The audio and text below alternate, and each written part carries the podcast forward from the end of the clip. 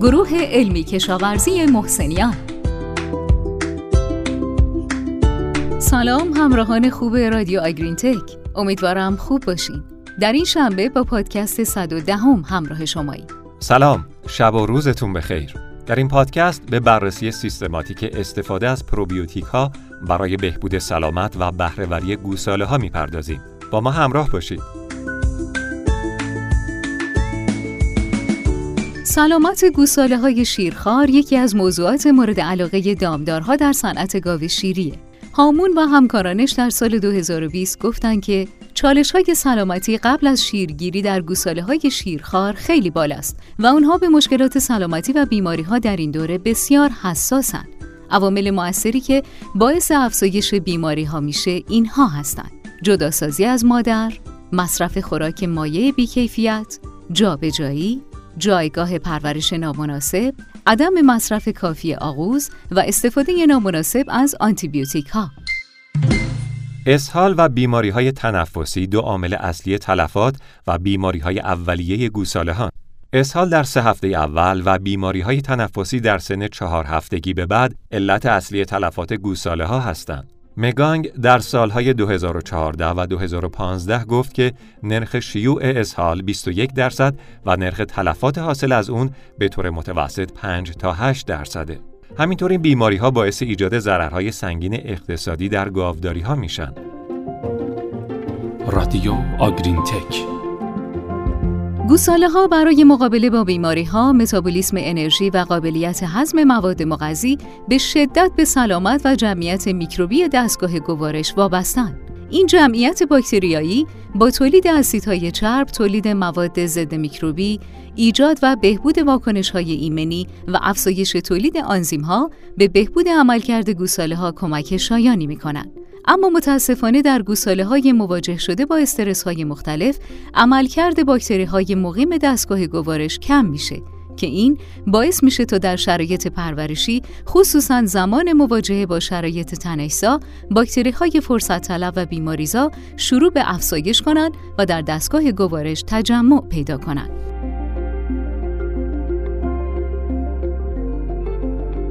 همونطور که در پادکست قبلی هم گفتیم استفاده از پروبیوتیکا به عنوان جایگزین آنتیبیوتیکا می‌تونه باعث بهبود سلامت گوساله ها در این شرایط تنشزا بشه. پروبیوتیک ها باید بتونن در محیط داخلی روده دوام بیارن، تجمع پیدا کنن و بخشی از میکروارگانیسم های موجود در روده بشن.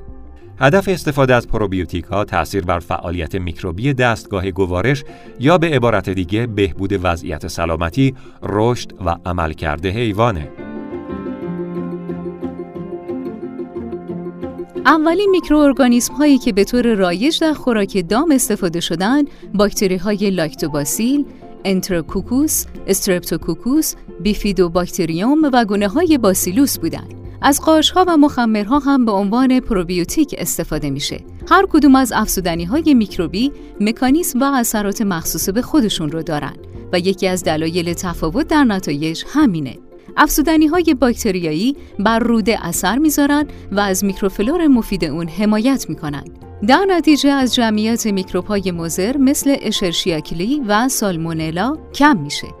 پروبیوتیک های باکتریایی با تولید اسید لاکتیک باعث افزایش اسیدیته روده شده و در ادامه موجب تخریب آنزیم های مؤثر در انتقال مواد به داخل سلول باکتری میشن و عوامل بیماریزا را از بین می‌برند. در حضور اسید پاتوژن ها یا باید از ورود یون هیدروژن به داخل سلول جلوگیری کنند و یا باید قادر به خارج کردن یون هیدروژن وارد شده باشند. ولی به دلیل عدم کارایی پاتوژن ها در این مورد یون هیدروژن در داخل سلول تراکم پیدا می‌کنه و باعث افزایش اسیدیته میشه. پس در نهایت باکتری های مضر از بین میرن. مطالعات انجام گرفته نشون میده پروبیوتیک ها از یک طرف از طریق افزایش غلظت گلوبولین ها و تعداد و فعالیت کشندگی نوتروفیل ها و از طرف دیگه با کاهش میکروفلور مضر دستگاه گوارش مثل کلیفرم ها باعث تقویت سیستم دفاعی بدن و جلوگیری از ابتلای گوساله ها به بیماری های مختلف متابولیکی و عفونی میشن. فراموش نکنید استفاده از این مواد افزودنی می‌تونن باعث توسعه دستگاه گوارش یا شکمبه و در نتیجه افزایش قابلیت هضم مواد مغذی بشن. رادیو آگرین تک برای بررسی تاثیر پروبیوتیک ها تحقیقات زیادی در گوساله ها انجام شده که نتایج متفاوتی هم داشته. فریزو سال 2011 در مقاله متاآنالیزی که انجام داد گفت که استفاده از پروبیوتیک باعث کاهش شیوع اسهال در گوساله های جوان شد. همچنین رشد این گوساله ها هم بهتر شد. بعد برای بررسی اثرات پروبیوتیکا در سال 2020 الونه و همکارانش متاآنالیزی رو در مورد تاثیر پروبیوتیکا بر عملکرد گوساله های شیری انجام دادند.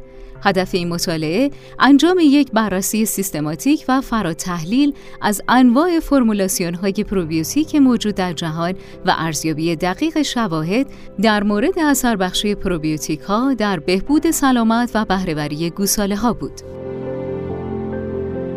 این متاآنالیز به این سوال پاسخ داد که آیا در گوساله ها با سن تولد تا یک سالگی استفاده از پروبیوتیکا با تغییر پارامترهای هماتولوژیک یا بیوشیمیایی تعداد باکتری های مدفوع افزایش وزن روزانه، مصرف ماده خشک یا نسبت تبدیل خوراک همراهه؟